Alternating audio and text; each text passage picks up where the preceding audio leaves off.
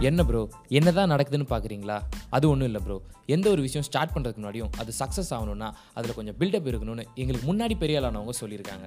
அதுக்காக தான் ப்ரோ கொஞ்சம் இதெல்லாம். அப்படி என்னத்தை தாண்டா ஸ்டார்ட் பண்ணி கிளிக்க போகிறீங்கன்னு சொல்கிற உங்கள் மைண்ட் வாய்ஸ் எனக்கு கேட்குது தோ சொல்கிறேன்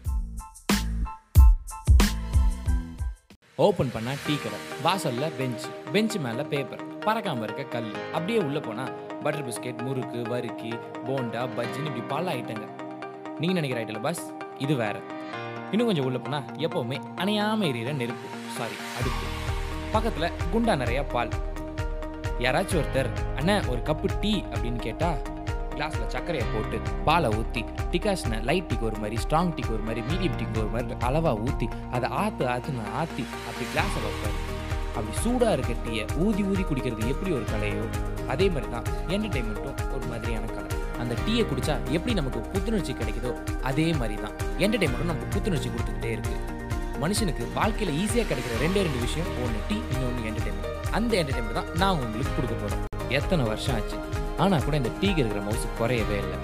காலத்துக்கு நேரத்துக்கு ஏன்? சுச்சுவேஷனுக்கு ஏற்ற மாதிரி கூட எவ்வளோ changes black tea green tea lemon டீன்னு அப்டேட் ஆகிட்டே இருக்கு. அதே மாதிரி தான் காமெடியும் ஆடியன்ஸ்க்கு ஏற்ற மாதிரி black comedy stand up comedy timing காமெடின்னு update ஆகிட்டே இருக்கு. எப்படி டீக்கு இருக்கிற மவுசு குறையவே இல்லையோ அதே மாதிரி தான் என்டர்டைன்மெண்ட் இருக்கிற மவுசும் குறையவே இல்லைங்க. ஊரில் எது வேணால் இல்லாமல் இருக்கலாங்க. காலேஜ் இல்லாமல் தேட்டர் இல்லாமல் ஏன் ஸ்கூல் கூட இல்லாமல் இருக்கலாங்க. ஆனால் டீ கடை இல்லாமல் இருக்கவே இருக்காது.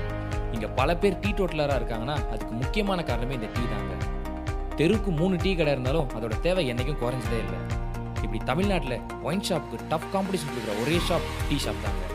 ஏங்க எப்போ வேணாலும் எந்த டைமுக்கு வேணாலும் ஏன் லேட் லைட்டில் கூட சைக்கிளில் டிவி கிரான் ஆகிட்டு டீ கிடைக்கும்.